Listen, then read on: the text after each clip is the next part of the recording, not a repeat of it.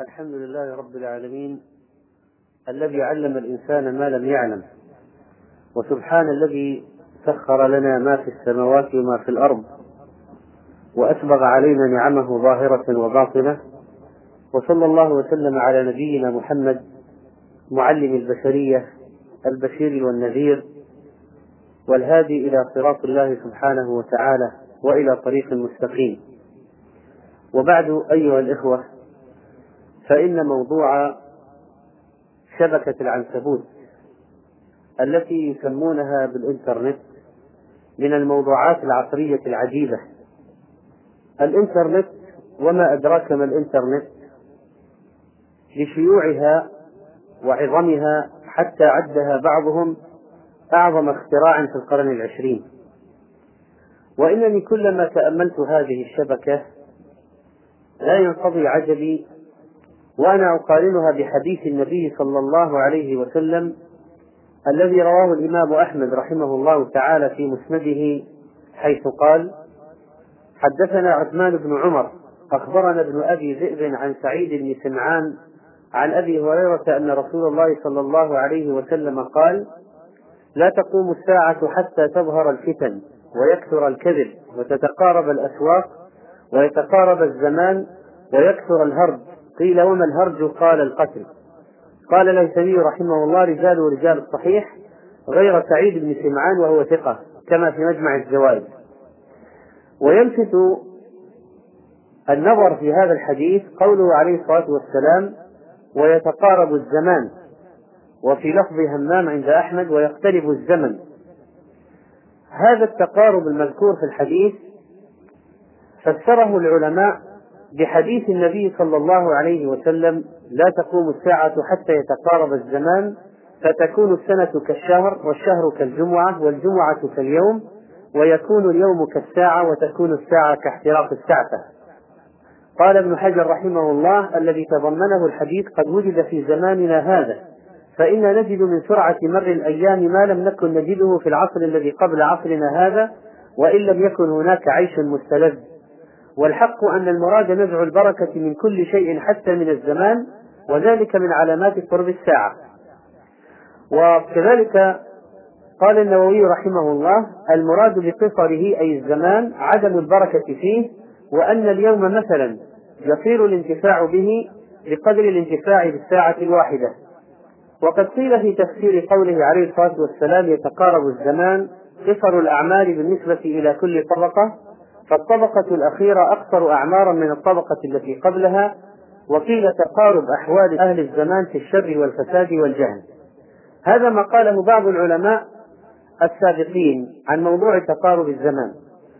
أما ما قاله علماؤنا المعاصرون فقد ذكر الشيخ العلامة عبد العزيز بن عبد الله بن باز نفع الله بعلومه وشمله بشفائه وعفوه ومنته قال في تعليقه على فتح الباري التقارب المذكور في الحديث يفسر بما وقع في هذا العصر من تقارب ما بين المدن والأقاليم وقصر المسافة بينها بسبب اختراع الطائرات والسيارات والإذاعة وما إلى ذلك والله أعلم. فعبارته غفر الله له ونفع به بعلومه يقول اختراع الطائرات والسيارات والإذاعة. هذا الذي قرب الزمان. وفي تقارب الأسواق الوارد في الحديث أيضا في حديث أحمد السابق وتتقارب الأسواق قال الشيخ العالم حمود بن عبد الله السويجري رحمه الله في كتابه إتحاف الجماعة بما جاء في الفتن والملاحم وأشراط الساعة. وأما تقارب الأسواق فالظاهر والله أعلم أن ذلك إشارة إلى ما وقع في زماننا من تقارب أهل الأرض بسبب المراكب الجوية والأرضية والآلات الكهربائية التي تنقل الأصوات كالإذاعات والتليفونات الهوائية التي صارت أسواق الأرض متقاربة بسببها. فلا يكون تغيير في الأسعار في قطر من الأقطار إلا ويعلم به التجار أو غالبهم في جميع أرجاء الأرض. فيزيدون في السعر إن زاد وينقصون إن نقص ويذهب التاجر في السيارات إلى أسواق المدائن التي تبعد عنه مسيرة شهر فأكثر فيقضي حاجته منها ويرجع في يوم أو بعض يوم فقد تقاربت الأسواق من ثلاثة أوجه. سرعة العلم بما فيها. وسرعة السير ومقاربة بعضها بعضا في الأسعار. فهذه أيها الإخوة أدلة بينة على أن اختراع الإنترنت من أشراط الساعة. لأن تقارب الزمن قد حصل فيه بشكل مذهل على التفسير الذي ذكره علماؤنا المعاصرون وكذلك تقارب الأسواق لا يوجد وسيلة حصل فيها تقارب للأسواق مثل هذه الشبكة التي تربط بين أسواق العالم قاطبة في جميع البلدان على هذه الشبكة فيتم البيع والشراء من قبل الشخص الجالس عند الشاشة في لحظة واحدة يشتري ويبيع في أسواق الأرض فهذه الشبكة قد قربت الأسواق تقريبا ليس بعده تقريب ولذلك فإنه ليس من المبالغة أن نقول إن الإنترنت من أشراط الساعة.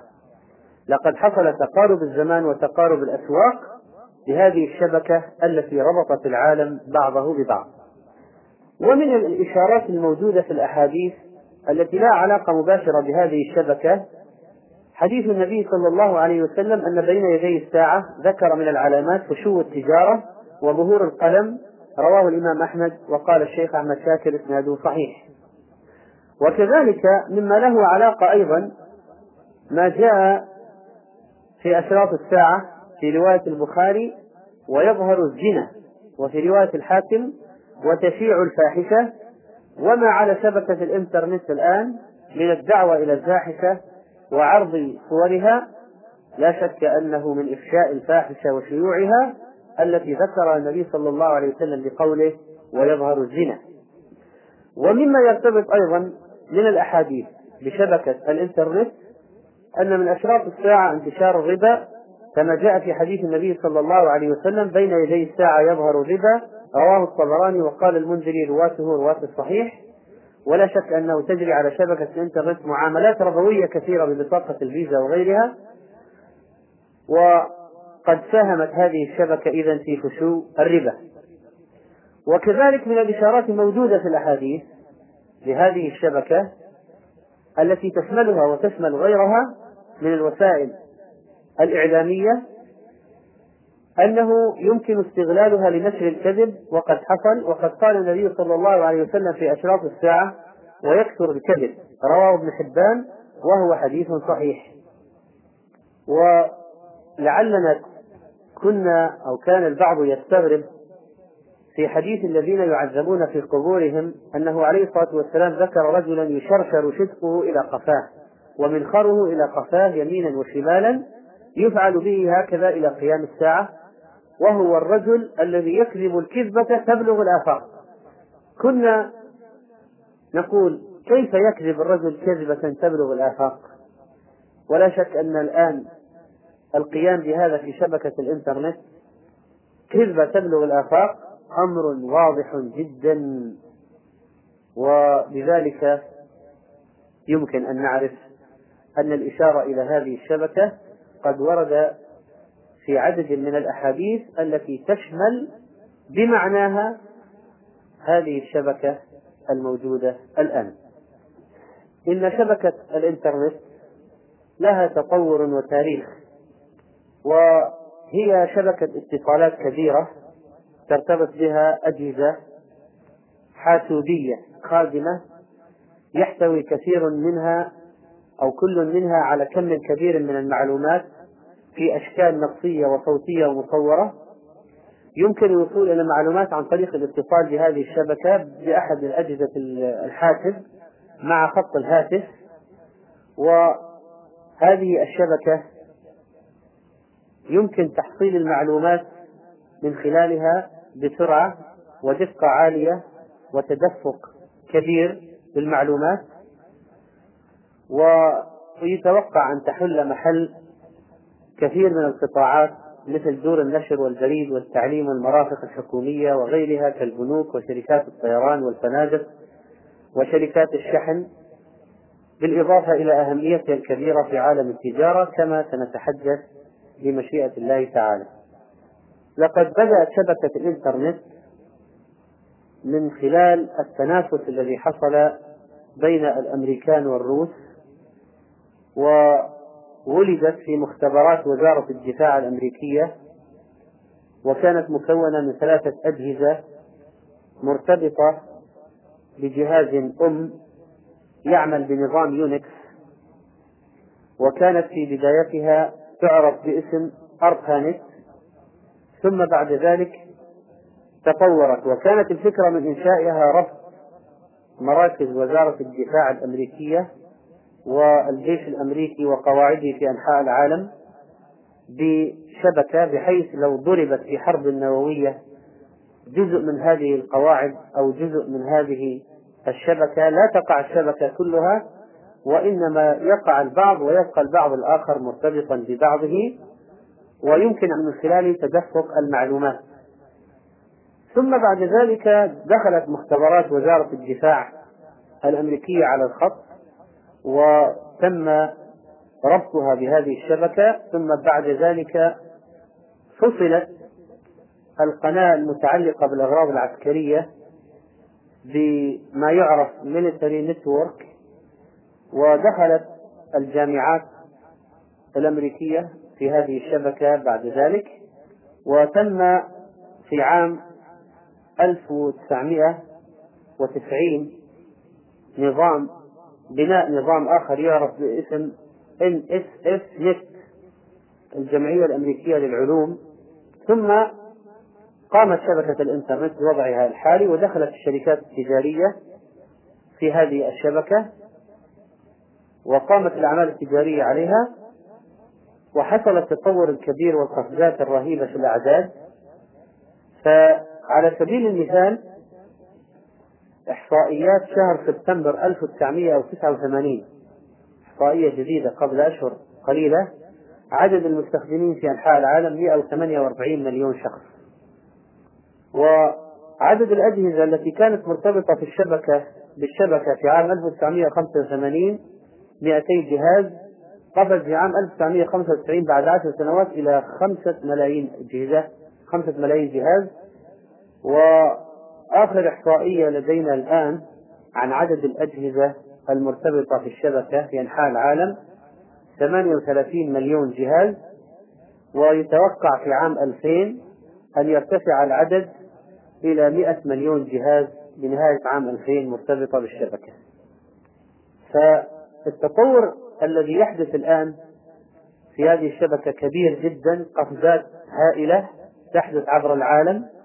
بدأ التعامل التجاري بملايين الدولارات ثم صار مئات الملايين ثم آلاف الملايين وبنهاية عام 2002 تقول الدراسات إن التسوق عبر هذه الشبكة سيبلغ تريليون ونصف حجم التبادل التجاري عن طريق الشبكة بالدولارات.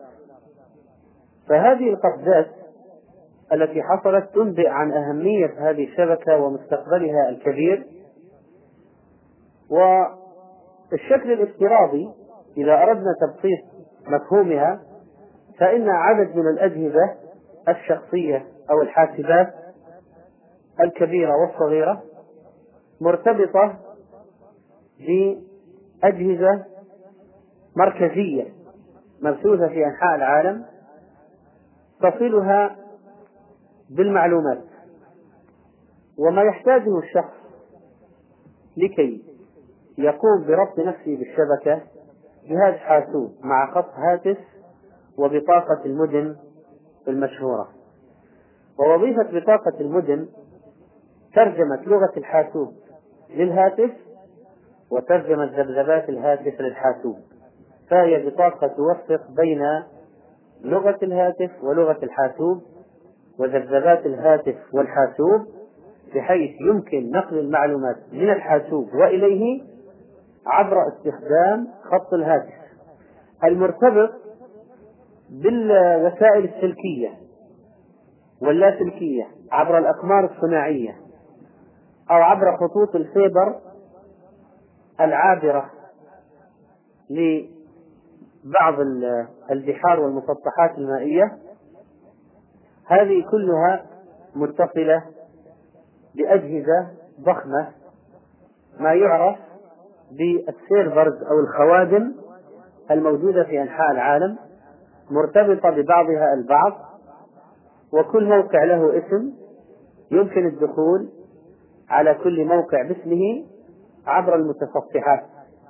إذا عرفنا الآن عرفنا الآن أن ما يلزم للدخول أو العمل في هذه الشبكة هو جهاز حاسوب وبطاقة مدن لها الآن سرعات مختلفة يمكن أن يكون متصل خارجا أو داخلا عن الحاسوب. والسرعة المشهورة الآن 56.6 من عشرة وهي مرشحة للزيادة. والإنترنت واحد الآن تكاد أن تمتلئ وتنوء الخوادم في أحمالها من المعلومات. وربما تعجز الخطوط الهاتفية والقنوات الاتصالية عن نقل المعلومات بسبب زيادة الأحمال وزيادة الأجهزة المرتبطة بهذه الشبكات ولذلك عمدوا إلى إنشاء إنترنت اثنين. وقد وهي أكبر وأسرع وأكثر تحملا وطاقة استيعابية أكثر. وقد بدأت هذه الشبكة الجديدة إنترنت اثنين الآن في أمريكا. بالعمل يحتاج الشخص بالإضافة للعتاد أو التجهيزات الصلبة يحتاج أيضا إلى برمجيات لكي يستطيع أن يرتبط في هذه الشبكة. بما يعرف بإعدادات الاتصال ويكون لديه برنامج تشغيلي مثل ويندوز مع متصفح وأشهر المتصفحات الموجودة الآن Netscape و Microsoft Explorer وبين هذين المتصفحين معارك فضائية بين الشركات وهناك تعريب لمتصفح Netscape يعرف بالسندباد يتم عن طريق تجهيز الجهاز بأرقام معينة. تستطيع أن تدخل بجهازك بواسطة خط الهاتف والمدن إلى الشبكة بالاشتراك مع مزودي الخدمة الموجودين في البلد الذي تعيش فيه ومزودو الخدمة يرتبطون بشركة الاتصالات في البلد التي ترتبط عبر الأقمار الصناعية أو وسائل السلكية الاتصالات السلكية بالشبكة العالمية.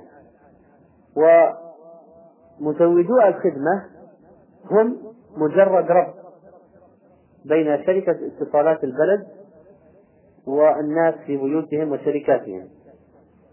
تقوم هناك شركات الآن بعمل عملية الربط فإذا أراد الشخص أن يرتبط بالشبكة يتصل على هذه الشركات أو موفري الخدمة ليقوم بتجهيز جهازه أو يقوم بتجهيز الجهاز بنفسه ليرتبط بهذه الشبكة.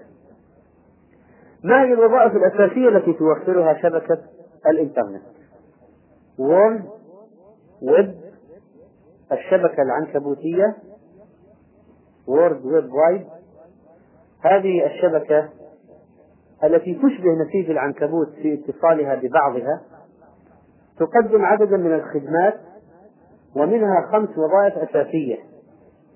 وهذه الوظائف أولا التصفح تصفح المواقع وعرض المعلومات استعراض المعلومات التي تحتويها شبكة الإنترنت عن طريق الجهاز المستخدم بما يعرف ببرنامج التصفح الذي قدمنا ذكره قبل قليل مثل Netscape أو Microsoft Explorer. عند إرادتك للدخول إلى موقع من المواقع تكتب في المستطيل أمام الموقع location في المستعرض www. اسم الموقع الذي تريد الدخول إليه فلنفترض مثلا أنك تريد أن تستعرض ماذا يوجد في شركة IBM من أجهزة الحاسب وما هي أسعارها فكل ما عليك أن تكتب www.ibm.com com اختصار commercial القطاع التجاري في الشبكة. وإذا أردت أن تعرف أخبارا مثلا تتصل بي أو تفتح على قناة إخبارية. ونحو ذلك من أنواع المواقع. وهنا يمكن أن تستعرض ما تشاء من المواقع وتقرأ ما فيها. والخدمة الثانية هي خدمة نظام نقل الملفات المعروف ب STP وهذا النظام هو مفيد جدا في نقل الملفات من وإلى جهازك. إذا أنشأت موقعا مثلا وأردت أن تنقل ملفات من جهازك إلى موقعك فكيف يتم ذلك؟ عبر هذا البرنامج FTP وهو برنامج مهم ومفيد. وكذلك تنقل ملفات أو نصوص من الموقع إلى جهازك. والخدمة الثالثة وهي خدمة البريد الإلكتروني إلكترونيك ميل والمقصود إرسال واستقبال الرسائل البريدية عبر هذه الشبكة. وهذا معناه وجود مراكز بريد إلكترونية عبر الشبكة تدخل إليها لاستقبال البريد الذي يخصك وتحميله على جهازك وكذلك أن ترسل بريدا من جهازك صفحات مكتوبة مثلا إلى هذا المركز ثم يدخل الشخص المرسل إليه على هذا المركز عبر الشبكة ويستلم بريده ويحمله على جهازه ويقرأه تتم العملية في خلال ثواني. أو دقائق قليلة. وكلما زادت سرعة المدن وخط الهاتف كان إيصال المعلومات أسرع ثم هناك خدمة أخرى وهي مجموعات النقاش أو التخاطب ما يعرف نيوز جروب ويتم عن طريقها عقد اللقاءات وعمل المحاضرات الحية من خلال الشبكة. فيمكن أن تلقي درسا أو محاضرة بالصوت والصورة ويمكن أن تخاطب الأشخاص الذين يدخلون إلى موقعك الذي تلقي من خلاله المحاضرة ويسمعونك ويرونك لحظة إلقائك. ويمكن أن يلقي عدد من الأشخاص كلمات ومحاضرات ويراها الباقون. أما نظام التحدث المعروف بشات فإن هذا النظام يمكن شخصين من مستخدمي الشبكة عن طريق جهازيهما الخاصين أن يحدث كل منهما الآخر ويكلمه في أي مكان في العالم صوتا وصورة ولا يدخل شخص ثالث إلا إذا أدخلاه. فالخدمة التي قبلها فيها نوع من العمومية إلقاء يسمعه من يريد أن يدخل. والثانية فيها نوع من الخصوصية لأنها تخاطب بين طرفين أو شخصين ولو كان في طرفي الأرض. ويمكن عن هذا بهذا الطريق أن يتم التحادث المباشر وتنقسم الشاشة إلى نصفين وأنت تكتب في النصف الأعلى ويأتيك الرد في النصف الأسفل من شاشة الجهاز عند استخدام هذه الخدمة. أما بالنسبة لبقية الفوائد فإنها كثيرة وكثيرة جدا. فمن ذلك مثلا أنك تستطيع أن تشتري أي شيء من أي مكان في العالم مرتبط عن هذه الشبكة أن تعرف أسعار الذهب والأسهم أن تتاجر بهذه الأسهم وتبيع وتشتري فيها أن تشتري السلع المختلفة من الأدوات الكهربائية والمنزلية والمفروشات. وأجهزة الحاسب الآلي والبرامج وربما أعطوك فرصة لتجربتها واختبارها كنسخة ناقصة الميزات مثلا أو ذات مفعول لمدة أسبوعين على سبيل المثال ثم تشتري بالفيزا النسخة الكاملة أو الدائمة. يمكن أن تشتري أي كتاب تريده في العالم أو تطلبه عن طريق شبكة شركة مثلا أمازون دوت كوم وهي أشهر شركة موجودة الآن لبيع الكتب على الشبكة تبيع ملايين الكتب. تدخل إلى موقع هذه الشبكة www.amazon.com وتكتب اسم الكتاب الذي تريده ويخبرونك بسعره وهل هو متوفر أم لا وأجرة الشحن ثم تدفع بواسطة الفيزا هذا المبلغ الكتاب مع الشحن ويكون عندك خلال أيام قليلة. وهذا يفيد الباحثين كثيرا طلب الكتب من أي مكان في العالم. ولا شك أن هذه الأعمال التجارية ستؤثر في عمل الوسطاء التجاريين مثل أصحاب الوكالات لأن المستهلك سيشتري من المصنع مباشرة وقد حققت شركة دل التي يملكها يهودي من كبار اليهود في العالم أرباحا كبيرة عن طريق البيع المباشر للزبائن من خلال موقع الشركة. ولو أراد شخص مثلا أن يشتري أثاث فما عليه إلا أن يدخل على موقع شركة عالمية للأثاث ويستعرض مثلا المفروشات الموجودة لديهم الكراسي مثلا أنواعها ولون الجلد ونوعية الخشب ومقاسات الكرسي إلى آخره. وسعره ثم يشتري عن طريق إدخال رقم بطاقة الفيزا الخاصة به ويخصم منه ثمن هذا الأثاث ويرسل إليه بالشحن. وهذا طبعا يؤكد أن حديث النبي صلى الله عليه وسلم في فشو التجارة قد صار جليا وواضحا مطبقا عبر هذه الشبكة. يمكن أن تقرأ المجلات والجرائد في الليل قبل أن تصل مطبوعة في الصباح وتتابع الأخبار عن طريق وكالات الأنباء بالحدث نصا وصورة فوريا.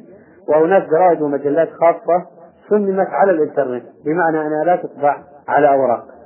يمكن الاستفادة من هذه الشبكة لتخفيض أسعار المكالمات إذا دفعت قيمة الاشتراك في خط الإنترنت قيمة ثابتة فإن الخط هذا يمكن أن يصلك إلى أي مكان في العالم لأي مكان في العالم. إذا لم تتحكم فيه شركة الاتصالات المحلية برفع قيمة الاشتراكات أو سعر الدقيقة عبر الإنترنت مثلا. يمكن أن تقوم باستشارات طبية لمواقع في مواقع طبية بعضها طبعا موثوق بعضها غير موثوق. وقد حدث أن بعضهم قد جرب عرض عرض صفات أو أعراض مرض الهربس فبعض المواقع اكتشف المرض وشخصه وأخبره باسمه وطريقة علاجه وبعضها قال لا داعي للقلق والمسألة سهلة وعليك بالراحة وسينتهي الأمر خلال أيام. يمكن أن تدخل وتبحث في فهارس المكتبات العالمية وأن تستعرض الأبحاث العلمية المنشورة في مواقع الأبحاث على الإنترنت وهذه عملية مفيدة جدا ويمكنك أن تدخل مثلا على مكتبة الكونغرس وهي من أكبر المكتبات في العالم وترى ماذا يوجد لديهم من كتب في الموضوع المعين أو ماذا يوجد لديهم من أبحاث منشورة في هذا ويمكن أن تطلب بعضها وتصل إليك. وهذا يفيد الباحثين أيضا. عن طريق هذه الشبكة يمكن سماع الراديو والتلفزيون وبعض المواقع الإسلامية وضعت إذاعة القرآن الكريم على موقعها. وكذلك يمكن إرسال حالات مرضية معينة يناقشها الأطباء في أماكن مختلفة في العالم. فتشخص حالة مريض وتؤخذ الصور بالسكانر مثلا وترسل إلى أماكن مختلفة مثلا في ألمانيا وأمريكا و وغيرها ويتم المناقشة بين الأطباء ومعرفة ما هي الخطوة القادمة بالنسبة لعلاج هذا المريض. بعض الناس يطرحون مشكلات عبر ال newsgroup مجموعات النقاش والأخبار ويشترك متطوعون في الرد وإيجاد الحلول. وكذلك يمكن الاستعانة بالكاميرات الموجودة المصممة لتوصل عبر جهاز الحاسوب في نقل أي شيء إلى أي مكان في العالم. ويمكن عن طريق شبك هذه الكاميرا بالجهاز النقال أو الحاسوب في العمل نقل ما يريد الشخص إلى هذه الشبكة يراه من يراه. وقد استفاد من هذا بعض التجار الكبار بأن ثبتوا كاميرات في مصانعهم موصولة بهذه الشبكة يمكن أن يأخذ جولة في مصنعه الذي يبعد عنه آلاف الكيلومترات ويرى بعينه ما يحدث في هذا المصنع وسير العمل وربما يستطيع التحدث مع بعض الموظفين الموجودين هناك في خطوط الإنتاج. كما أن هناك أفكارا الآن في ربط الفصول الدراسية بالبيوت بحيث يمكن للأب أو الأم عن طريق الكاميرا المتصلة بالحاسوب المتصل بالمدرسة عن طريق الشبكة أن يستأذن المدير مثلا أو المشرف في رؤية ولده داخل الفصل وما هي حاله وماذا يفعل ويتابعه لحظة بلحظة.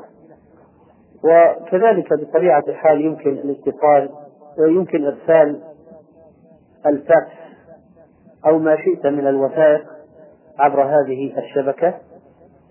فهذه جملة من الفوائد التي تنطوي عليها هذه الشبكة.